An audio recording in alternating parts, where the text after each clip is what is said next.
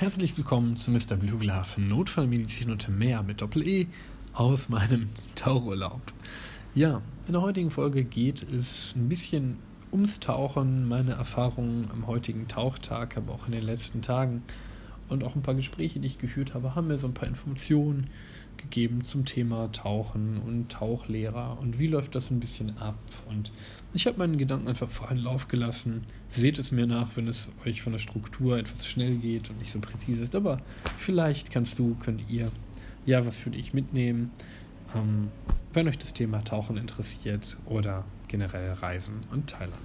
Ich wünsche dir viel Spaß bei der heutigen Folge. Herzlich willkommen zu Mr. Blue Glove, Notfallmedizin und mehr mit Doppel-E. Zweite Folge zu meinem Tauchurlaub. Eigentlich vor allem gedacht an die Freunde, die diesen Podcast hören, aber wenn du möchtest, kannst du natürlich auch gerne mit reinhören. Auch wenn es natürlich weniger strukturiert ist und, naja, halt anders als die Folgen, die ich sonst mache, möchte ich dich gerne mitnehmen auf eine kleine Reise, auf eine kleine Insel irgendwo im Ozean. Ja, wo befinde ich mich? Ich befinde mich in Thailand auf der kleinen Insel Koh Tao. Ähm, und dort bin ich seit einigen Tagen, mittlerweile einer Woche tauchen gewesen, habe mir ein kleines günstiges Zimmer geholt. Es hat mich am Anfang nur 19 Euro gekostet. Ich glaube, der erste Tag war 23 und dann 19 Euro. Ähm, Ayers Hostel heißt es, glaube ich. Auf jeden Fall ähm, ein schöner Ort, und zweckmäßig. Also ich bin jetzt inmitten der Stadt, es ist aber relativ leise und ich habe mir meine Ohrenstöpsel und meine Schlafmaske mitgenommen. Guter Tipp übrigens, wenn ihr auf Reisen seid, besorgt euch die Dinger, kosten nicht viel, aber können euch wirklich den Schlaf retten. Ja, hab dann meine Zeit hier verbracht, beziehungsweise bin gerade dabei, habe mir aufgrund dessen, und das ist noch ein weiterer Tipp, wenn ihr wisst, dass ihr länger an einem Ort seid, dann bucht also ich habe es jetzt über Airbnb und Booking.com gemacht, vor allem jetzt über Airbnb. Ähm, dann am besten schon den ganzen Zeitraum. Ich wollte ein bisschen flexibler sein, habe da den Fehler gemacht, dass ich das eben nicht durchgängig gemacht habe und deshalb zwischenzeitlich jetzt ein anderes Zimmer nehmen müssen. Kostet mich jetzt 30 Euro für zwei Nächte. Das ist nach deutschen Maßstäben immer noch vollkommen in Ordnung. Ähm, habe jetzt ein Familienzimmer und dementsprechend sehr viel Platz, mehr als ich bräuchte. Und das Zimmer, was ich vorhatte, war eigentlich sehr, sehr pragmatisch. Das heißt, eine Dusche und Klo, interessanterweise beides im selben Raum. Die Idee finde ich aber in Anbetracht der die Situation hier auf der Insel und des Klimas gar nicht mal so unclever. Weil das ganze Wasser, was durchfließt, fließt da durch und man muss nicht unbedingt nochmal reinigen. Also an sich ist, was mir hier auch relativ häufig auffällt, sehr, sehr pragmatisch. Und ein schöner Ort auf jeden Fall. Ja, was habe ich außerdem noch erfahren, erlebt, getan? Ähm, wie gesagt, ich bin hier angekommen, habe mein Zimmer bezogen, klein und pragmatisch. Es gibt ja auch wunderschöne Bungalows. Also ähm, man kann hier auch am Meer sein mit Ausblick aufs Meer, aber da ich ohnehin die größte Zeit auf dem Wasser verbringe und eigentlich hin und zum Schlafen hinkomme und um mich mal zu duschen, ist das für mich vollkommen in Ordnung. Wenn man möchte, kann man auch super tolle Bungalows für relativ günstiges Geld irgendwo mit Meerblick holen und würde ich das irgendwie früher buchen, wäre das wahrscheinlich auch gegangen. Es gab auch ein Angebot irgendwie für 300 Euro in dem ähm, Ding mit Meerblick. Also man kann hier wirklich relativ viel machen, was ganz schön ist. Mein Hauptfokus liegt hier auf dem Tauchen. Man kann außerdem auch noch irgendwie sich einen Roller mieten. Dazu wäre allerdings zu sagen, zumindest, ne, ich habe mich da jetzt nicht tief eingelesen. Ich habe einfach mal die ortsansässigen Leute gefragt. Hier gibt es 100 Tauchschulen oder 150. Und ich habe mich mal ein bisschen bei den Deutschen, die hier auch sind, da gibt es scheinbar relativ viele, erkundigt, wie das so ist. Ähm, man kann auch Roller mieten, Roller fahren, allerdings muss man sich dessen bewusst sein, dass man es in der Regel halt ohne Führerschein tut. Also den meisten Leuten reicht sogar ein Pass. Wenn man halt dabei erwischt wird, und das habe ich mich, da habe ich mich eingelesen, kann das ein bisschen was kosten, ist aber eigentlich, ich weiß nicht, 1000 Baht, 5000 Baht. Es ist für deutsche Verhältnisse nicht sonderlich viel. Also eigentlich ein Witz dafür. In Deutschland wäre es deutlich schlimmer. Ähm, Allerdings muss man dazu sagen, dass die Dinge halt nicht versichert sind. Das bedeutet, wenn ihr einen Unfall baut, werdet ihr potenziell komplett dafür haftbar gemacht und noch schlimmer, wenn ihr einen Unfall verursacht und ohne Führerschein ähm, noch jemand anderen irgendwie zu Schaden kommt, wird zumindest was ich gelesen habe, pauschal davon ausgegangen, ähm, dass ihr schuld seid. Das allerdings unter Vorbehalt, weil ich die Quelle leider nicht prüfen konnte. Ähm, naja, und was ich halt noch so gehört habe, ist, was Rechtssicherheit angeht, ist das hier so eine Sache, also nicht vergleichbar mit Europa. Das sollte man sich bewusst sein, aber Film sage ich das, ich meine, ich gehe tauchen und ich bin auch mir dessen bewusst, dass halt immer etwas passieren könnte, wie zum Beispiel irgendwie ein Defekt oder was anderes. Natürlich wird das alles super kontrolliert, das Material ist super gecheckt, es gibt immer wieder neues Material, aber man weiß ja nie. Genau, so viel erst einmal dazu. Also ein schönes Land, man kann sicherlich noch viel, viel, viel mehr machen. Ähm, ein anderer, den ich kennengelernt habe, war im Norden. Dort sei vor allem irgendwie Dschungel und Urwald und Tempel und noch eher diese klassische Kultur. Kotau und die Inseln hier drum wirken mir eher etwas touristisch. Das bedeutet, ihr habt eben hier die ganzen Tauchschulen, die ganzen Sachen. Ähm, und dementsprechend ist es natürlich auch ein bisschen weniger wie, naja, so die ursprüngliche Kultur. Aber sicherlich auch ein schöner Ort und man kann auf umliegende Inseln fahren und für Taucher, wie ich es jetzt einer bin, sicherlich ein sehr, sehr schöner Spot zum Tauchen mit vielen tollen Sachen. Ähm, es gibt verschiedene Tauchschulen auf verschiedenen Zeiten. Manche, zum Beispiel die, wo ich jetzt morgen mal vorbeigehe, um mir die mal anzuschauen, fahren schon um 5.45 Uhr morgens raus. Ähm, die ist quasi günstigerweise gerade um die Ecke meines Hotels, ohne dass ich es wusste. Das ist ganz praktisch. Und dann gibt es natürlich verschiedene Routen. Es gibt gute Tauchspots um die Insel Kotau selber herum. Und es gibt auch außerhalb noch weitere Tauchplätze, wo man hingehen kann, wo man eben verschiedene Sachen begutachten kann. Unter anderem auch ein Wrack, das versenkt wurde. Unglücklicherweise ist auch da ein bisschen was schief gegangen. Das Wrack sollte, soweit ich das verstanden habe, eigentlich eher in der Bucht liegen, wurde blöderweise aber ein bisschen weiter außerhalb versenkt, nämlich genau da, wo zwei Strömungen aufeinandertreffen. Also ähm, man kann es betauchen, das geht auch ganz gut. Man sieht, also ich habe das selber schon betaucht, man sieht ein bisschen was, man kann drumherum schwimmen, man sieht auch die Kanone und das ganze andere Zeug was da auf dem ehemaligen japanischen Kriegsschiff, was dann irgendwie nach dem Krieg in den Besitz der USA übergegangen ist und dann irgendwie den Teller dann geschenkt wurde, die es dann als künstliches Riff oder als Tauchattraktion versenkt hatten.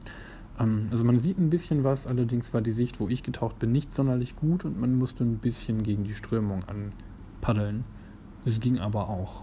Also, falls ihr euch für Tauchen interessiert, nur so zum Background dieser Geschichte. Abgesehen davon gibt es noch einen anderen Tauchspot, wo ich heute jetzt das erste Mal meinen Freedive gemacht habe, hier auf der Insel. Ähm, Twins heißt der Spot.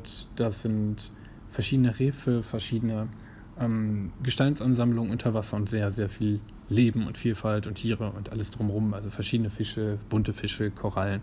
Sehr, sehr schöner Platz eigentlich. Man kann da rumtauchen und man hat hier auch genug Guides, die einen da durchführen und glücklicherweise heute auch noch schöne Sicht. Und als wir da durchgetaucht sind, abgesehen von den tollen Riffen und den ganzen Fischen, kam uns dann noch so ein riesiger Schwarm entgegen, den wir uns dann auch mal anschauen konnten. Das war ganz schön. Abgesehen davon, und das war der Situation heute geschuldet mit der guten Sicht, ähm, sind wir quasi noch ein ganz winziges Stückchen eigentlich weitergegangen und sind dann mit unserer Gruppe quasi frei entlang des Ufers der Felsen ähm, am Ufer lang getaucht und es war auch nochmal ein sehr schöner Ort, viele kleine Fische. Es war nicht sonderlich tief, also der andere Tauchspot war, glaube ich, um die 15 Meter maximal. Oder bin ich mir, ja, ich glaube maximal 15, 13 Meter. Ähm, der Tauchspot war, wo wir entlang getaucht sind, ungefähr 10 Meter, aber auch auf 10 Metern hat man sehr, sehr viel gesehen. Und ich glaube auch für Schnorchler, werde ich in Zukunft wahrscheinlich auch häufiger machen, weil es eben einfacher als mit, mit Lufttank und auch günstiger. Ähm, ist das ein schöner Ort wobei natürlich das Tauchen an ganz, ganz neue Möglichkeiten bietet. Und nun in meiner Freude über das Tauchen möchte ich euch oder möchte ich dir noch gerne ein bisschen meine Erfahrungen dazu erzählen.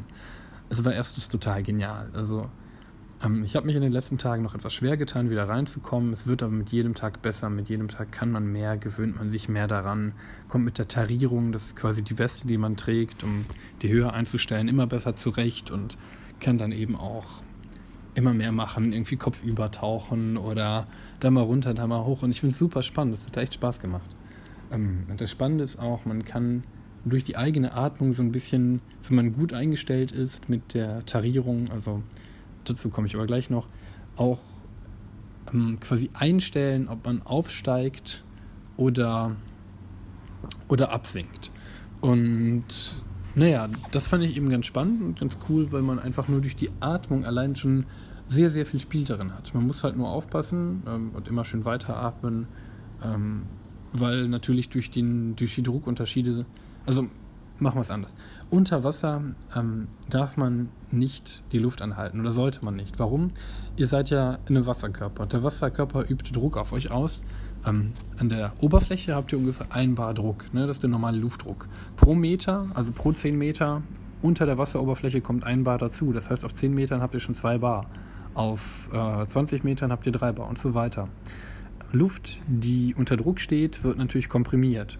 Also ein Ballon, den ihr an der Wasseroberfläche habt und den ihr quasi mit nach unten nehmen würdet, jetzt mal im Kopf als Experiment, würde quasi immer weiter zusammengedrückt werden. Und ähnlich ist es in eurer Lunge. Umso tiefer ihr kommt, umso mehr Wasserdruck wird auf euch ausgeübt und umso mehr werden auch die Gase komprimiert. Das bedeutet auch, umso tiefer ihr taucht, umso mehr Gas verbraucht ihr ähm, für denselben Atemzug. Und das bedeutet aber auch, wenn ihr quasi auftaucht, dehnt sich die Luft wieder aus. Das heißt, würde man unten die Luft anhalten und nicht ausatmen oder weiteratmen, so wie man es normalerweise beim Tauchen immer machen sollte. Erste Regel beim Tauchen atmen. Ähm, die ganze Zeit. Also natürlich nicht unter Wasser, also nicht irgendwie Wasser ein, sondern durch, den, durch das Mundstück, was man im Mund hat.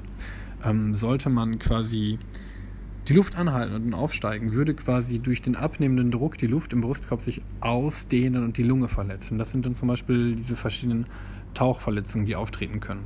Abgesehen davon ähm, habt ihr ja die Luft. Ne? Wir hatten ja damals schon in der Folge über Feuerwehr gelernt. Die Luft besteht aus 21 Prozent, ne? rund 21 Prozent Sauerstoff, 79 Prozent oder 78 Prozent Stickstoff, je nachdem, wie man es rundet.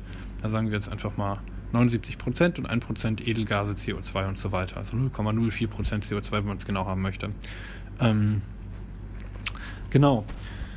Und das Blut oder ah, die Tauchphysiologie hat an sich, dass man quasi, wenn man länger taucht und unter eine bestimmte Tiefe kommt, wenn ich das jetzt richtig in Erinnerung hatte, waren das, glaube ich, 15 Meter.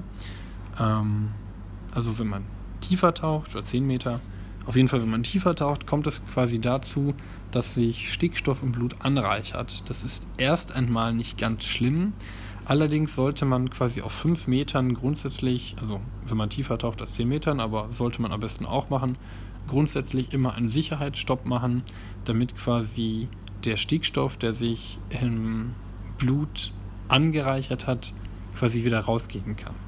Wenn man das nicht macht, kann es dazu kommen, wenn man vorher tiefer getaucht ist und sich mehr Stickstoff angereichert hat, dass dieser Stickstoff quasi im Blut im schlimmsten Fall Gasen bildet, äh, Blasen bildet und es zu einer Embolie kommt. Aber das ist noch gar nicht mehr so schlimm, weil zuvor kann zu viel Stickstoff, es gibt die sogenannte Stickstoffnarkose, auch zu so ein bisschen Wirkung ähnlich wie Alkohol führen, hat man mir erzählt. Und irgendeiner hat erzählt, dass ein Tauchbuddy mal irgendwie am Grund durch Seeigel gelaufen ist und meinte, er sei ein Hund gewesen. Also es, es ist, kann schon komisches passieren, wenn man da ähm, nicht aufpasst, beziehungsweise ja, wenn man da zu viel Stickstoff hat. Also deshalb der Sicherheitsstopp und deshalb quasi auch auf 5 ähm, Metern bis zu 3 Minuten Sicherheitsstopp, um quasi das abzuatmen. Und wenn ihr euch jetzt fragt, wie weiß man das auf 5 Metern? Wir tauchen grundsätzlich mit Tauchcomputer, das ist quasi wie eine größere Armbanduhr, da wird einem einmal angezeigt, wie lange man taucht, in welcher Tiefe man sich befindet und er warnt einen, warnt einen auch zum Beispiel mit einem kleinen Geräusch, wenn man zu schnell aufsteigt und ähm, zählt dann quasi auch den Sicherheitsstopp runter. Das ist ganz praktisch und das sorgt eben dafür, dass man sicherer tauchen kann und es dort zu keinen Schwierigkeiten kommt. Abgesehen davon, was mir gerade noch einfällt, ähm, wenn ihr tauchen geht, wird euch die Ausrüstung in der Regel gestellt. Das bedeutet, ihr bekommt eine Maske, ein Schnorchel, ihr bekommt Flossen und einen Taucheranzug.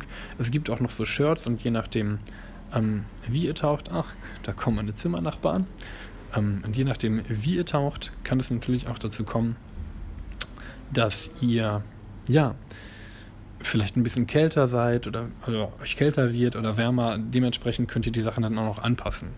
Zu bedenken wäre natürlich auch ein Tauchanzug an sich, je nachdem wie dick er ist, hat auch einen gewissen Auftrieb. Das bedeutet, wenn ihr einen dicken Taucheranzug aus Neopren anzieht, sorgt das dafür, dass ihr auch, wenn ihr kein, keine Weste anhabt, kein Jacket, dazu komme ich ja noch, ähm, immer Auftrieb habt und auf dem Wasser schwimmt. Deshalb gibt es einen Bleigurt, der quasi dazu hilft, das auszugleichen, dass man, wenn man tauchen möchte und quasi die Luft aus dem Jacket, das ist wie so eine Weste, die man, kann man mit Luft füllen, die quasi aus den Flaschen kommt, oder die Luft auch rauslassen. Und der, mit der Kombination von Blei und von dieser mit Luft gefüllten Weste kann man dann quasi dafür sorgen, dass man sich quasi im Wasser neutral einstellt und dann tauchen kann. Wenn man absinken möchte, dann lässt man eben Luft raus und kann dann sinken. Wenn man aufsteigen möchte, lässt man Luft rein, beziehungsweise tendenziell paddelt man eher oder bewegt man eher die Flossen und treppt nach oben, weil ähm, man will kontrolliert aufsteigen und manchmal, und das, wenn man tief getaucht ist, lässt man dann sogar eher Luft raus aus der Weste, damit man quasi langsam aufsteigt und nicht, wenn die Luft sich in der Weste ausdehnt, so schnell nach oben kommt. Ähm, das war am Anfang ein Anfängerfehler. Ich habe immer gedacht, ich müsste Luft reinmachen, um aufzusteigen. Stimmt aber nicht. Ich kann das auch einfach mit den Flossen machen. Das ist vielleicht ein Tipp am Rande, vielleicht, wenn ihr es noch nicht gehört haben solltet und auftauchen möchtet. Ein weiterer Punkt, den man dabei noch berücksichtigen sollte oder der vielleicht auch noch interessant für euch gewesen wäre oder interessant sein könnte, ähm, die Physik dahinter. Ein Schiff schwimmt, weil es quasi mehr Wasser verdrängt, als es wiegt, ne, durch seine Oberfläche quasi. So eine Nussschale, so ein Schiff hat halt eine große Wasserverdrängung. Ähnlich ist es auch bei der Luft. Die wiegt nicht viel, aber die verdrängt viel. Und deshalb bekommt ihr quasi auch mehr Auftrieb, wenn ihr im Wasser nach oben steigt, weil quasi der Druck auf die Weste und Co. nachlässt und die Luft sich dadurch auch ausdehnt, beziehungsweise dann mehr Auftrieb entsteht. Ähm, und deshalb lässt man meistens auch beim Aufsteigen wieder stückchenweise die Luft aus dem Jacket, so heißt quasi diese Tauchweste, ähm, die Tarierweste, um genau zu sein, damit man quasi kontrolliert und langsam aufsteigen kann. Und damit man quasi auch in der Zeit die Möglichkeit hat, vernünftig weiter zu atmen und einen Sicherheitsstopp zu machen, um auf der einen Seite quasi ähm, ja, kontrolliert aufzusteigen und auf der anderen Seite eben diesen Stickstoff wieder loszuwerden und dafür zu sorgen, dass quasi die Luft auch in der Lunge sich nicht schlagartig ausdehnt und zu Lungenverletzungen führt. Das wäre nämlich das zweite Risiko. Wenn die Lunge sich verletzt, kann es dann auch zu anderen Embolien kommen, wenn zum Beispiel Gas irgendwie aus dem Mittelfeldraum und aus den lungenumgebenden Geweben irgendwie zum ins Blut, in Blutgefäße verschleppt wird oder wenn quasi ähm, die Lungenbläschen reißen oder die Lunge reißt. Aber so tief bin ich da jetzt in der Pathophysiologie nicht drin. Da müsste ich mich nochmal einlesen. Ähm, falls euch das Thema interessieren sollte. Okay, ähm, so viel zum, zu den Grundlagen hinterm Tauchen. Aber wie sind jetzt weiter meine Erfahrungen hier gewesen und was gibt es hier noch? Also, verdammt cooler Tauchtag heute. Sehr, sehr ruhiges Wasser, super Sicht, schöner Sonnenschein. Als wir dann, also wir sind dann lang getaucht am Riff und überall waren quasi die Tiere und die Fische und ich bin da hochgetaucht und runter und es war halt wirklich wie Fliegen im Wasser. Und überall schwammen dann diese Fische rum und links auf unserer Seite war so ein so große Felsen, auch alle bewachsen mit irgendwelchen Unterwasserpflanzen und eine große Moräne haben wir gesehen, also quasi so, ein, so eine Schlange in Wassertier, aber halt keine Schlange, sondern halt eine Moräne. Ähm, und eben ganz, ganz, ganz viele tolle Fische. Und die, die man sonst so in asiatischen Aquarien sieht, die schwammen da halt einfach mal so rum. Also ist ja auch der natürliche Lebensraum. Echt witzig, dass wir als Europäer sagen, so, also dass ich als Europäer sage, so die Fische, die man beim Asiaten im Aquarium sieht, das ist eigentlich absurd. Weil eigentlich kommen die aus dem Meer, aber gut, okay, wie auch immer. Ähm, ja, genau. Also wunderschöner Tauchgang gegen Ende, dann ganz entspannt aufgestiegen und auch noch beim Aufstieg, beim Sicherheitsstopp das alles begutachten und bewundern dürfen.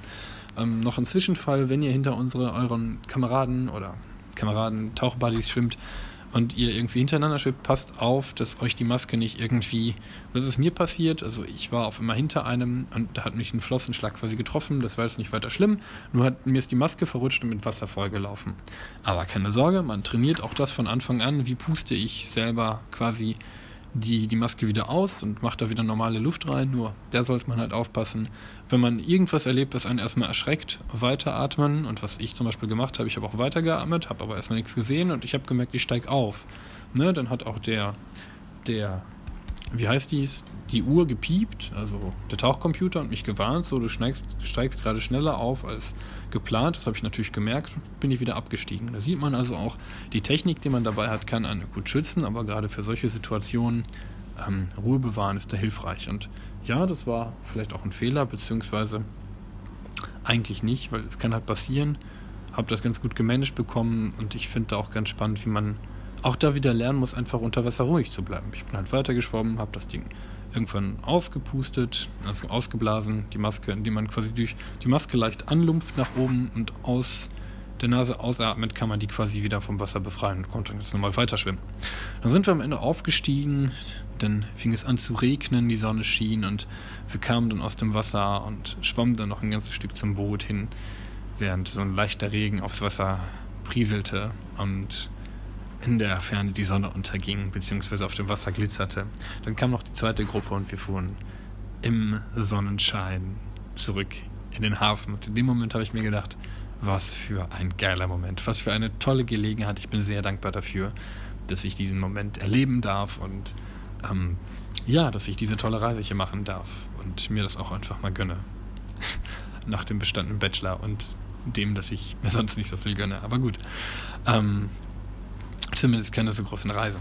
sondern eher irgendwelche Ausbildungen mit Qualifikationen. Das ist eigentlich das, was ich auch immer super spannend finde. Aber gut, okay.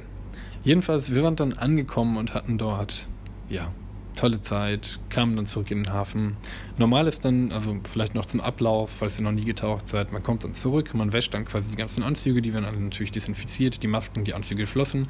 Dafür gibt es in der Regel auch verschiedene Becken, also zum Beispiel die Masken und die Schnorchel werden in anderen Becken desinfiziert und gewaschen als zum Beispiel die Anzüge und die Flossen. Ähm, einfach aus hygienischen Gründen, weil das eine hat man halt im Gesicht abgesehen davon, ne, manchmal gibt es auch Leute, die pinkeln halt in Anzug, wenn man halt unter Wasser nicht pinkeln kann und unheimlich trinken muss. Gut, es ist nicht schön, es ist nicht hygienisch, aber ich kann es nachvollziehen, weil wenn man halt trinken muss, was soll man machen? Ähm, sollte man allerdings nicht machen, weil ne, logischerweise so ein Anzug ist geschlossen, das heißt, wer da rein pinkelt, muss dann halt ein Stück weit auch in seiner eigenen Pisse dann ein Stück weit weiter schwimmen. Ähm, ist nicht schön, sollte man vielleicht vermeiden, gerade gut, auch wenn es auf den Tauchbooten Toiletten gibt, das auf allen, wo ich bis jetzt war, gibt es auch Toiletten und eine Dusche mit Süßwasser, wo man sich quasi nach dem Tauschen, Tauchen das Salzwasser mal abspülen kann. Das ist ganz cool gemacht. Ähm, also vielleicht auch so viel für die, die Bock haben zu tauchen. Das ist so das Rahmensetting. Und das Spannende war, das Boot, mit dem ich gefahren bin, ich habe mitgekriegt, irgendwie der, der Captain und der Schiffsjunge leben sogar auf diesem Boot ähm, und halten das in Stand. Das fand ich irgendwie auch noch sehr spannend zu erwähnen. Ja, abgesehen dazu zum System, zu anderen Sachen, haben viele spannende Gespräche noch heute gehabt, auch von Leuten, die irgendwie ausgewandert sind. Dazu sollte man wissen, wenn man hier arbeitet, ähm, die normalen Leute, die Ansässigen, verdienen vielleicht so 15.000 Baht. Das sind, wenn man das durch 30 teilt, oder vielleicht 30.000, macht glaube ich ein Tauchlehrer 15.000.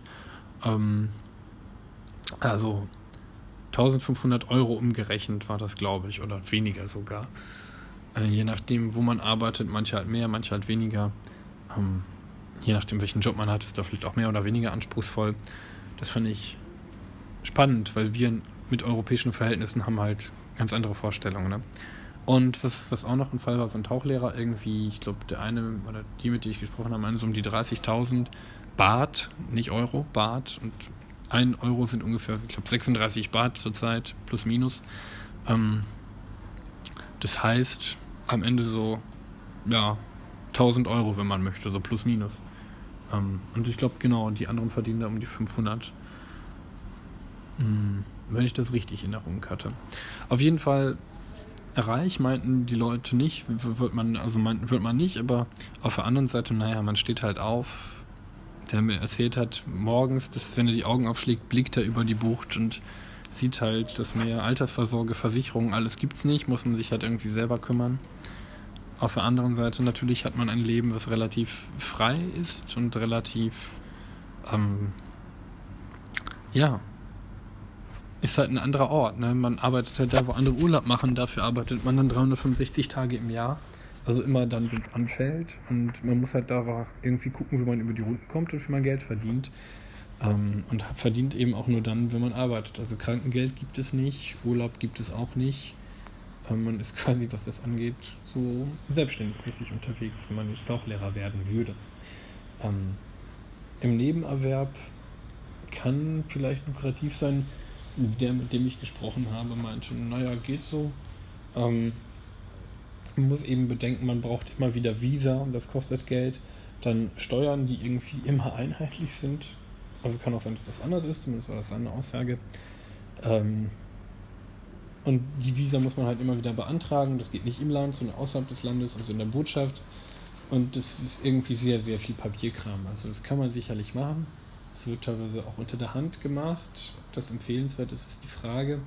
Ähm, früher musste man da irgendwie Strafe zahlen. Ich glaube 20.000 Baht das, was mittlerweile allerdings gemacht ist, wenn Leute erwischt werden, die nicht regulär arbeiten oder deren Visa über, also überzogen ist, die Leute werden deportiert. Das bedeutet, man wird eingesagt, man muss noch zahlen und man wird dann nach Hause geschickt und muss den gesamten Flug und alles begleichen. Ich weiß jetzt nicht, ob man nochmal wiederkommen kann. Es ist auf jeden Fall nicht schön, ähm, was damit einhergehen könnte.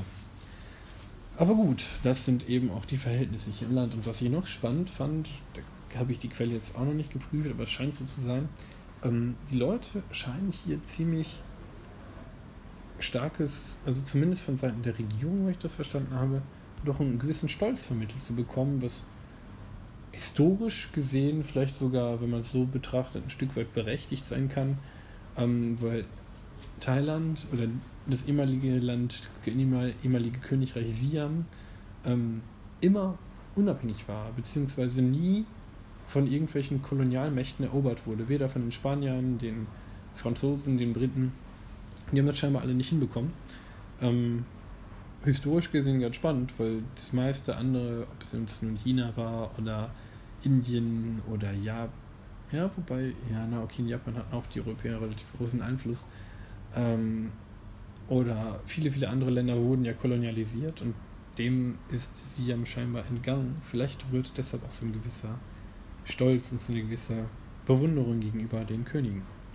Ja gut, ähm, so viel zum Rahmensetting. Es ist doch länger geworden, als ich dachte und weniger inhaltlich mit meinen Taucherfahrungen, sondern eher so ein bisschen die Informationen, die Erfahrungen, die ich hier gemacht habe, alles unter Vorbehalt. Ne? Es ist nur meine subjektive Sicht. Es ist nur meine kleine ähm, Sicht auf die Welt, nur mein kleiner Blickwinkel. Es gibt sicherlich noch viele andere Informationen da draußen und sicher auch noch Orte, wo es anders ist. Aber vielleicht hilft es euch und vielleicht findet ihr es ganz spannend.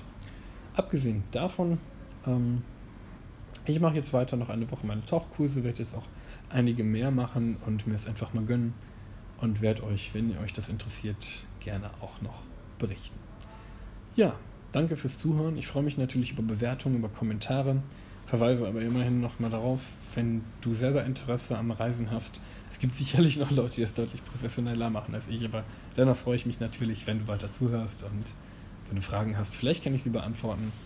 Um, und ansonsten einen wunderschönen guten Morgen, Mittag, Tag, Abend, Nacht, was auch immer gerade ist, nach Deutschland oder überall anders hin, wo die Leute zuhören. Und bis dann. Was wäre eine Folge ohne einen weiteren Anhang?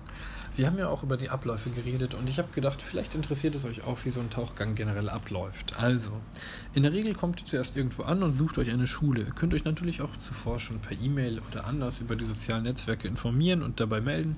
Dann werdet ihr erstmal eingeführt und vielleicht könnt ihr einen Probetauchgang machen, wenn ihr schon mal früher irgendwann getaucht habt bietet es sich natürlich an, einen Refresher zu machen. Das heißt, wenn ihr nicht länger oder wenn ihr ein halbes Jahr nicht mehr getaucht seid oder euch nicht mehr so sicher fühlt, könnt ihr das machen. Die Tauschschule, wo ich gewesen bin, hat das für 1200 beharrt, wenn ich das richtig in Erinnerung habe, gemacht. Und dann könnt ihr quasi noch einmal alles kurz wiederholen und werdet mit Hilfe eines Guides da angeleitet. Dann könnt ihr anfangen, entweder Fun Dives zu machen, das sind quasi Tauchgänge, die mit einem erfahreneren ähm, Dive Master, also quasi einem Tauchlehrer bzw. einem Tauchguide gemacht werden und dieser kennt in der Regel die Spots, wo man hinfährt mit dem Boot und begleitet einen dort, weil man ja selber nicht so ortskundig ist und man kann sich das alles ganz schön um, anschauen, quasi wie ein geführter Spaziergang unter Wasser. Nur halt etwas spektakulärer. Wobei auch Spaziergänge können auch interessant sein. Naja, abgesehen davon kommt man dann, wie gesagt, dann an und bevor das alles anfangen kann, kommt es in der Regel aber erstmal noch dazu, dass man Papierbögen ausfüllt, nämlich den Vertrag. Man muss ähm, den Gesundheitsstatus angeben, man darf irgendwie keine großen Vorerkrankungen haben ähm, oder das muss vom Tauchmediziner oder von dem Mediziner abgeklärt werden, ähm, damit man da tauchen kann und dann bekommt man dann eben die Termine gesagt. Manche fahren sehr früh raus. Die Schule, wo ich gewesen bin, hatte auch spätere Termine. Da gibt es relativ breite Möglichkeiten. Auch da kann man sich informieren und einfach anschauen, was einem eher gefällt. Das muss man natürlich wissen. Ähm, umso später der Termin, umso mehr Leute sind dann tendenziell auch unterwegs und den Tauchspot Twins, wo wir heute waren, war zu dem Zeitpunkt schon relativ viele Schiffchen und relativ viele Gruppen unterwegs, sodass man sich auch mal über den Weg schwimmt. Also jetzt nicht wie Hühner auf der Stange, aber es ist halt nicht ganz ohne Taucher, ähm, wenn man da unterwegs ist. Abgesehen davon warnt oder geht es dann so los, dass man ähm, den Termin bekommt. In der Regel muss man den Tag davor irgendwie sich eintragen und buchen und am nächsten Tag bekommt man dann die Zeit gesagt, kommt dahin. ähm, und bekommt erstmal seine Ausrüstung. Das heißt, man bekommt erstmal einen Taucheranzug von der Größe her. Wenn es kalt ist, kann man manchmal auch noch so ein Shirt mit dazu nehmen. Ähm, oder man braucht halt nur einen, einen Top oder so ein, also, naja, quasi ein T-Shirt in, in, in Tauchkleidung, wenn man so möchte kann darunter ganz normale Badekleidung tragen oder halt auch so Unterwäsche, wobei Badekleidung bietet sich, glaube ich, auch mehr dafür an. Ähm, und Leggings können manche Frauen, also theoretisch auch Männer, aber die meisten Männer würden es wahrscheinlich nicht tun, ähm, soweit ich weiß, auch verwenden als quasi Möglichkeit, die man noch drüber ziehen könnte, wenn man jetzt keinen Tauchshorty bekommt, beziehungsweise keinen möchte. In der Regel nimmt man aber auch so einen Tauchshorty, so einen Tauchanzug immer und vielleicht anstelle der Badehose dann eine Leggings. Auf jeden Fall habe ich das auch schon erlebt. Ja, ansonsten geht es dann. Ach, das ist furchtbar, ich heute für ansonsten sage, aber gut. Ähm, es geht dann weiter, man bekommt eben die ganze Ausrüstung, das Jacket wird anprobiert, das in der Regel, wenn man quasi von vorne lernt, dann wird das alles auf einen angepasst. Man kann dann auch gucken, wie ist das mit dem Blei. Im Wasser kann man dann einen Bleitest machen, das bedeutet, man bekommt erstmal einen Bleigurt, so wie die Leute glauben, dass es richtig ist. Dann soll man quasi im Wasser einmal kurz die Luft aus dem Jacket lassen und wenn es quasi perfekt ist mit dem Blei, dann bleibt man ungefähr auf Nasenhöhe am Wasserspiegel stehen. Ähm, wenn nicht, dann sinkt man halt ein Stückchen weiter oder geht mit dem Kopf kurzzeitig unter. Ähm, das ist also natürlich ne, mit Atemregler im Mund, also keine Sorge. Ähm, das ist dann ein Zeichen dafür, dass man überbleit ist. Das heißt, man sollte ein bisschen weniger Blei nehmen oder die Gewichte wechseln, ähm, um dann quasi die perfekte Menge für sich selber zu finden. Nachdem man alles eingestellt hat und den Tauchanzug und die Flossen und das Schnorchel und den Atemapparat und die Taucherflasche bekommen hat, ähm, wird man auf die Sachen eingewiesen. Man checkt zum Beispiel auch die Taucherflasche, indem man sie kurz aufdreht, riecht einmal daran, ob da auch wirklich Luft drin ist. Wenn es komisch riecht, sollte man aufpassen, nicht, dass irgendwie Abgase oder sonst drin sind, sollte eigentlich nicht sein. Aber deshalb wird es ja geprüft. Ne? Man ist halt ein Stück weit auch für die Sicherheit selber verantwortlich. Also man muss zumindest checken. Ganz am Ende, bevor man ins Wasser geht, gibt es auch nochmal den Bodycheck. Da wird quasi auch nochmal kontrolliert, ob alles so ist, wie es ist. Ähm, davor lernt man dann quasi sich diese, dieses Jacket an der Flasche zu befestigen mit so einem großen breiten Riemen, ähnlich wie bei der Feuerwehr, nur dass da die Flaschen umgekehrt sind. Ähm, und quasi auch diesen Lungenautomaten, also Lungenautomat sagt man bei der Feuerwehr, diesen, dieses Atmungsding, die Atmungsschläuche anzubringen. Genau, dann geht es auch schon los und man nimmt das ganze Zeug. Bei uns haben wir es quasi eingepackt in der Tasche. Die Flossen kamen ganz nach unten und zwar umgedreht. Darauf kam dann das Jacket und in das Jacket reingelegt wurde dann quasi wurden dann die Schläuche für die Versorgung, damit die gut geschützt sind und obendrauf dann noch der Taucheranzug.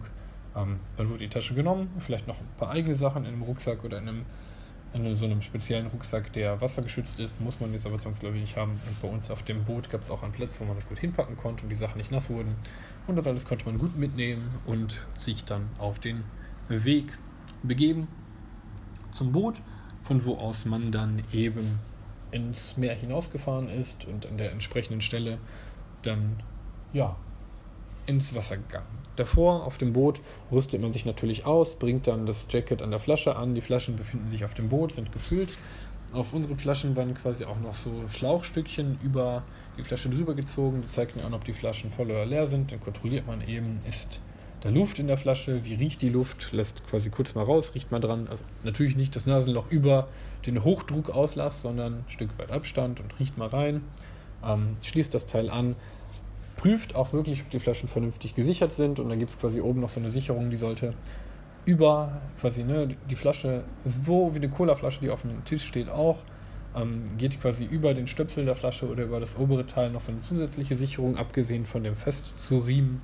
Also es gibt einen breiten Riemen, der hält die Flasche und zusätzlich gibt es noch eine Sicherung, falls mal irgendwas sein sollte mit der Flasche, ähm, die dann noch mit dran gezogen wird und darüber wird dann quasi dieses ja, das Gerät mit den Schläuchen angeschlossen, die dann später auch zum Mundstück gehen. Es gibt aber übrigens zwei, einen für einen selber und einen für den Tauchpartner. Das bedeutet, selbst wenn ein Tauchpartner irgendwie Probleme haben sollte oder keine Luft mehr, kann der quasi beim anderen mitatmen und beide würden dann gemeinsam kontrolliert aufsteigen ähm, und dann aufs Boot gehen, wenn quasi irgendwie Luft alle wird oder solche Schwierigkeiten auftauchen. Genau, also man macht dann alles fertig, man bekommt ein sogenanntes Briefing, das heißt eine Einweisung, wie im Rettungsdienst auch auf die Einsatzstelle. So ist es hier quasi ein Briefing auf den Tauchplatz. Was wird gemacht? Wie tauchen wir? Ähm, wie sind die Tauchzeiten? Das gibt einem alles der Guide bzw. der Lehrer an. Und man macht sich dann auf den Weg auf die Tauchtour, ähm, steigt nacheinander ein. Es gibt verschiedene Varianten. Eine ist mit einem großen Schritt nach vorne, die anderen lassen sich rückwärts runter ins Wasser fallen. Wichtig ist dabei, ähm, man hält die Maske quasi fest und den Atmungsapparat. Das bedeutet, man nimmt quasi seine rechte Hand, beispielsweise, wenn man ins Vorwärts einsteigt mit einem großen Schritt, legt die quasi unten gegen das Mundstück, was man im Mund hat, und natürlich ist die Flasche dann schon aufgedreht. Und mit den Fingern drückt man quasi gegen die Brille, dass wenn man vorwärts rangeht, die Brille nicht verlieren sollte, wenn man irgendwie ungünstig aufkommt und kann dann quasi direkt weiteratmen. Ähm, genau. Und mit, dem linken, mit der linken Hand hält man quasi den Bleigurt fest, damit auch der sich nicht löst, falls mal irgendwas sein sollte. So, das geht aber alles, das ist wie wenn ihr eine Hand auf eine Gürtelschnalle legt, das ist auch nicht sonderlich schwierig und ganz gut zu machen. Wenn ihr dann im Wasser seid und dann abtaucht, gibt es verschiedene Möglichkeiten. Am Anfang taucht man meistens an irgendeinem Seil, einem Anker oder einer Boje an der Schnur als Orientierung herab. Ähm, dazu lässt man quasi zuerst die Luft aus dem Jacket, also aus diesem Jacket ist eben die luftgefüllte Weste, die man da hat, ähm, ab und dann beginnt man langsam zu sinken. Währenddessen kann man einen Druckausgleich machen, das hatten wir letztens schon besprochen. Ne? Der Wasserdruck drückt halt auf das Trommelfell und dann muss man halt ab und zu mal die Nase zuhalten oder in die Taucherbrille rein, ausatmen durch die Nase und dann wird quasi die Luft aus dem Rachenraum ins Innenohr gedrückt und dieser Druck von außen wird ausgeglichen. Das geht auch durch Kieferbewegung, Schlucken, bei manchen geht auch Massieren. Bei mir war es so, dass vor allem eben das Nase zu halten oder auch so ein bisschen Schlucken und Kieferbewegungen ähm, da ganz gut geholfen haben. Das war am Anfang ziemlich schwer, das hat nicht so ganz gut geklappt, aber mittlerweile klappt das schon ziemlich gut und ist bei mir eigentlich ganz am Anfang noch ein Problem gewesen, mittlerweile überhaupt nicht mehr. Das geht sehr, sehr gut. Ähm, abgesehen davon ist auch noch so, dass ihr dann quasi weiter runter sinkt und was ich empfehlen würde, wenn man die ersten Meter gemacht hat und sich da relativ sicher fühlt, dann sich schon in die Waagerechte zu begeben, weil das irgendwie angenehmer ist. Das müsst ihr aber auch gucken, wie sich die Gruppe, mit der ihr taucht, verhält und dass man alle so langsam ähm, absinkt.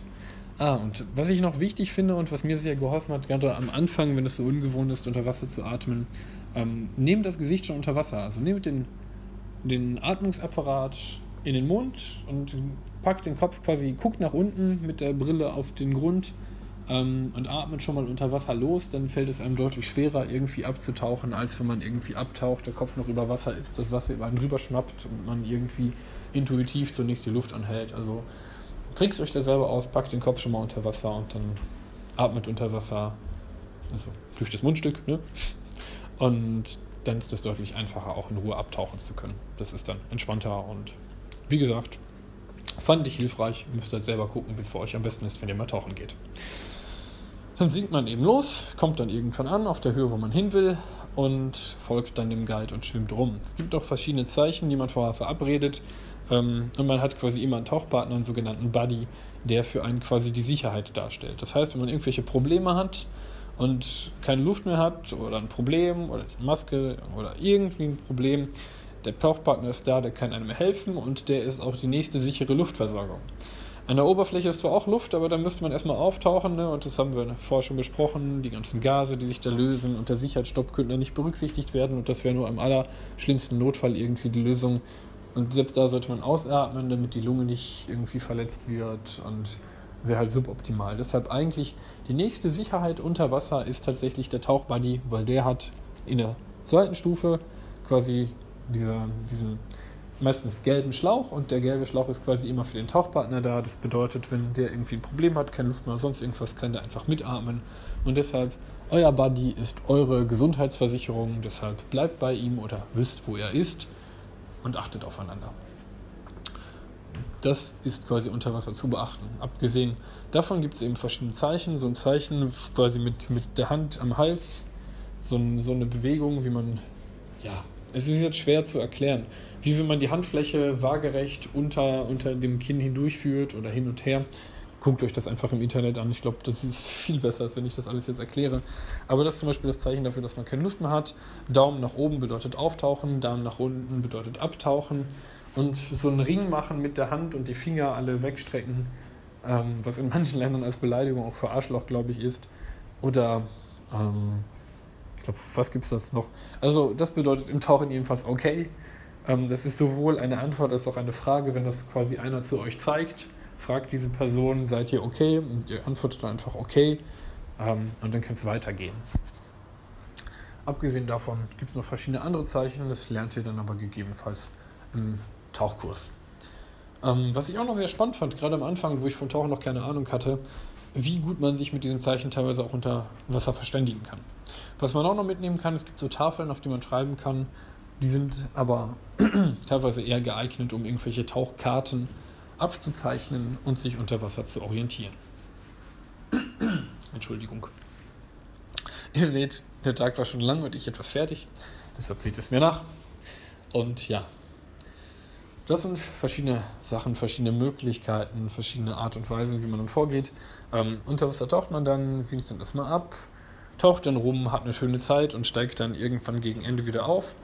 Wie das mit dem Druck ist, ist wiederum verschieden. Zum Beispiel war, wie ich es damals gelernt habe, 50 Bar dann der Restdruck, um wieder langsam ins Aufsteigen zu gehen und den Sicherheitsstopp zu machen. Ähnlich wie bei der Feuerwehr, wo bei 50 Bar quasi die Pfeife anfängt zu pfeifen. Ähm, und bei 100 Bar macht man nicht irgendwie auf den Rückweg.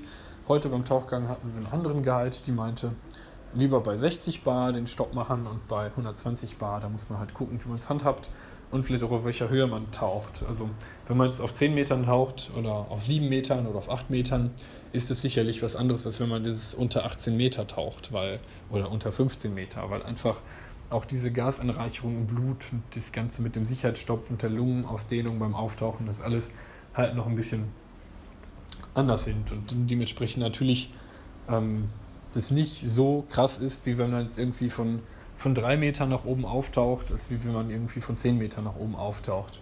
Und da braucht man wahrscheinlich auch unterschiedlich viel Luft. Aber man sollte bedenken, dass die Luft auch quasi das ist in der Flasche, mit dem man an der Wasseroberfläche sein Jacket aufbläst ähm, und was einen dann quasi über Wasser hält. Das bedeutet auch, bevor man quasi aus dem Boot ins Wasser springt, bläst man zuerst ein Stück weit sein Jacket auf. Das bedeutet, man springt rein und schwimmt erstmal oben und kann dann erst kontrolliert abtauchen, wenn man die Luft rauslässt. Und auch wenn man auftaucht, bläst man es erstmal wieder an der Oberfläche komplett auf und treibt dann erstmal da rum. Das Vorteil ist natürlich, wenn das Boot ein Stück weit weg ist, kann man da hinschwimmen und zumindest das Überwasserhalten ist kein Problem, weil man hat ja quasi eine Schwimmweste an, nämlich dieses Jacket, was man mit Luft aufgeblasen hat. Sollte man keine Luft mehr haben oder irgendetwas anderes, einem Schwierigkeiten bereiten, ist es erst einmal kein, also ist natürlich blöd, aber erstmal kein wirklich schlimmes Problem, weil man quasi diese Jacket auch manuell aufblasen kann. Das hatte ich damals schon im Open Water Diver gelernt. Das ist eine sehr coole Schule ähm, gehabt. Das habe ich allerdings in Spanien gemacht. Und dann lernt man quasi, dass man, wenn man auftaucht und keine Luft mehr hat, quasi aus dem Wasser sich mit Flossenschlägen rauskatapultiert währenddessen Luft holt und quasi ähm, diese Luft dann beim Ausatmen quasi mit so einem Knopfdruck ähm, in den Inflatorschlauch bläst. Was ist das? Natürlich habt ihr es potenziell noch nie gesehen. Also an dieser Weste, an diesem Jacket hängt auf der linken Seite so ein Schlauch. Ähm, mit dem kann man es quasi mit per Knopfdruck entweder aufblasen, wenn noch Luft im Tank ist, oder auch Luft rauslassen. Der Rauslassknopf ist meistens oben an der Spitze und der Aufblasknopf irgendwo an der Seite. Dazwischen ist noch so ein Mundstück. Das bedeutet, wenn man den oberen Knopf, der zum Rauslassen dient, drückt, öffnet man quasi ein Ventil und man kann theoretisch auch von außen irgendwie Wasser reinfüllen oder, also beim Reinigen, oder eben auch reinpusten, um dann in mehreren hintereinander folgenden Auftauchen, drücken, reinpusten, auftauchen, drücken, reinpusten, sein Jacket komplett aufzublasen, sodass man dann auch weiter an der Oberfläche treibt, ohne dass man dann irgendwie, ähm, also auch unabhängig davon, ob man jetzt noch Luft im Tank hat oder nicht. Also das geht auch. Ähm, ja, und fand ich persönlich auch ganz praktisch, weil so spart man halt im Zweifelsfall auch Luft, wenn man mal häufiger an der Oberfläche ist, was aber eigentlich weniger der Fall ist. Genau, ich glaube, das war's. Mehr fällt mir gerade nicht mal ein. Ich hatte gerade noch einen Gedanken, der ist mir aber leider entfallen. Ähm, also gerade jetzt thematisch noch ein bisschen mehr zum Tauchen. Wie gesagt, relativ unstrukturiert, das, was mir gerade noch eingefallen ist. Aber es sind viele Sachen, die ich noch gelernt habe, viele Sachen, die mir noch eingefallen sind, viele Sachen, die ich vielleicht auch im Anfang ganz gerne schon gewusst hätte vor der Ausbildung oder einfach, wenn man sich halt schon ein bisschen darauf vorbereiten kann. Es gibt noch verschiedene Zertifizierungssysteme, es gibt SSI, es gibt PADI und es gibt noch viele, viele andere. Ich habe jetzt heute auch noch von einer europäischen äh, Zertifizierungsstelle gehört, die scheinbar aber eher so ein bisschen Sporttauchen-Zeug macht und da lernt man quasi so richtig von der Pike auf, zumindest nach dem, was mir der Tauchlehrer erzählt hat und der hat irgendwie ganz, ganz, ganz viele verschiedene Sachen gemacht und ganz viele verschiedene Zertifikate und schien da schon relativ erfahren. Ähm, wie ist noch das Europäische? Ich gucke gerade mal nach, weil ich glaube, das könnte euch natürlich auch interessieren. CMAS, wenn ich das richtig in Erinnerung hatte. Das ist quasi europäische Pendant, zumindest der Ausbilder meinte, und ich kann es leider nicht überprüfen, das wäre auch ganz gut strukturiert, aber meistens in den Ferien und woanders hat man meistens SSA oder PADI. Ähm, dann gibt es noch irgendwie britische, niederländische, französisch, deutsche, ganz viele andere, aber die größte, soweit ich das verstanden habe, ist PADI und dann gibt es quasi auch noch SSI und ein paar andere. Ähm, ich habe jetzt bei SSI gemacht, würde den nächsten Tauchgänger aber jetzt bei PADI machen, weil die Schule einfach ganz gute Konditionen hatte und das mir am besten in meinen Zeitplan reinpasst. Ähm, fand bei SSI allerdings ziemlich cool, dass die auch so ein so einen Dive-Log hatten im Internet, wo man seine Sachen eintragen kann und auch sehr gutes Kursmaterial online, was man sich auch als mobile App runterladen kann. Da hat Paddy, glaube ich, noch einige Schwächen. Ähm, und SSI zumindest, und da konnte ich die Quelle auch nicht prüfen, aber da habe ich halt gehört, ähm, dass unter professionellen Tauchern das ein bisschen anerkannter sei. Und die Ausbildung, naja, ich weiß nicht. Also von den meisten habe ich gehört, ähm, die beiden tun sich nicht mehr viel. Das, was vielleicht ein Paddy noch ein Vorteil ist, Paddy, oder vielleicht auch gleichzeitig ein Nachteil, was die Toleranz angeht, Paddy erkennt andere nicht so schnell an, wie zum Beispiel SSI und andere Paddy anerkennen. Ähm, aber wenn man es darauf anlegt, sollte das sicherlich auch irgendwie machbar sein. Und was man vielleicht auch noch dazu sagen sollte, zumindest nach den Informationen, die ich bekommen habe, es sind halt alles kommerzielle Systeme. Das bedeutet, manche Regeln, manche Sachen, die gelernt werden, sind eben auch vorher durch irgendwelche Rechtsabteilungen gegangen, wo Sachen dann irgendwie abgeändert oder gekürzt wurden, zum Beispiel irgendwie beim Rescue Diver, dass man, wenn die Person irgendwie das Mundstück verloren hat, das nicht mehr reinstecken soll. Ähm, was vielleicht auch sinnig wäre, das kann ich jetzt empirisch aber nicht überprüfen. Ähm, da hat es vielleicht den Grund gehabt, dass die Leute einfach gesagt haben, okay, USA-Rechtssystem, wenn ich irgendwas Invasives mache, dann kann man mich im Nachhinein verklagen, also hat man es einfach so gelassen, wie es ist. Ähm, und das war dann auch so in Ordnung vor diesem Hintergrund oder in diesem System. Naja, und das sind dann eben noch so ein paar Unterschiede, auf die man achten kann. Also das fand ich wirklich cool. Die App von SSI finde ich auch cool und das Kursmaterial auch, was dann freigeschaltet wird. Also gerade eben, muss ich ganz ehrlich zugeben, habe ich noch eine Präferenz für SSI. Ähm, aber wie gesagt, in der Praxis tun die sich wirklich nicht viel. Ähm, die Ausbilder machen überall ihren Job wahrscheinlich relativ gut. Und gerade hier auf Kotau, wo es so viele Tauchschulen gibt, könnte sich eigentlich keine Tauchschule leisten, wirklich schlecht, schlechte Arbeit zu machen, weil die wären ganz schnell weg vom Fenster bei so viel Konkurrenz. Ähm, ja, genau. Also so ein paar Sachen zum Tauchen. Ach so, vielleicht auch nochmal ein Tipp. Ähm, ihr werdet lernen, dass man Spülmittel in die Brille geben kann, in die Taucherbrillen, ähm, damit die nicht beschlagen. Das funktioniert auch. Und was man auch tut, wenn man eine Brille neu kauft, und das genau, das war die Empfehlung, die ich euch geben wollte. Ich hatte damals bei der Tauchschule, wo ich getaucht bin, relativ viele Brillen ausprobieren können und habe mir dann am Ende die, die am besten gepasst hat, auch zugelegt, ähm, weil ich davor ziemlich Probleme hatte und immer wieder Wasser reingelaufen ist. Und ich habe gedacht, komm, wenn ich einmal die richtige habe, dann kaufe ich mir die auch, auch wenn es 30 Euro kostet. Das ist es mir wert. Dann habe ich nie wieder Probleme. Meine eigene Maske, mein größtes Problem ist weg. Habe ich gemacht, habe ich nicht bereut. Und es wird dann noch quasi gesagt, man soll die Masken von innen mit Zahnpasta einreiben. Und das ist echt kein Witz. Die Idee dahinter ist, irgendwie wird die Oberfläche, die irgendwie beschichtet ist durch die Herstellung, dadurch verändert und sie beschlägt nicht mehr so schnell. Das kann man auch mit einem Feuerzeug machen. Das habe ich auch machen lassen, tatsächlich von einem der das, äh, also der auch Tauchlehrer ist und das länger gemacht hat, auch wenn es einen erstmal irritiert und das verrußt ein bisschen, den Ruß macht man weg, aber danach beschlug sie tatsächlich nicht mehr.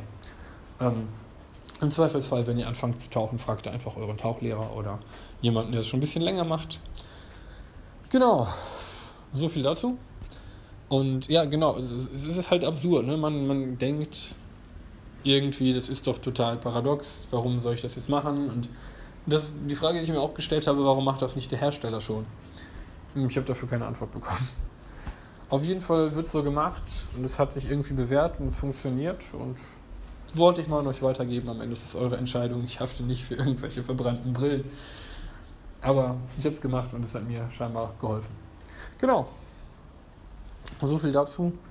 Ähm, mir fällt jetzt, glaube ich, echt nichts mehr ein oder wahrscheinlich gleich schon wieder und dann fange ich wieder an. Aber morgen ist mein Tauchgang. Gar nicht mehr so vielen Stunden. Ich will fit sein. Werde euch mal berichten, wie es wird und was daraus wird. Bin mal gespannt und verabschiede mich jetzt aber wirklich. Bis dann, euer Mr. Blugler.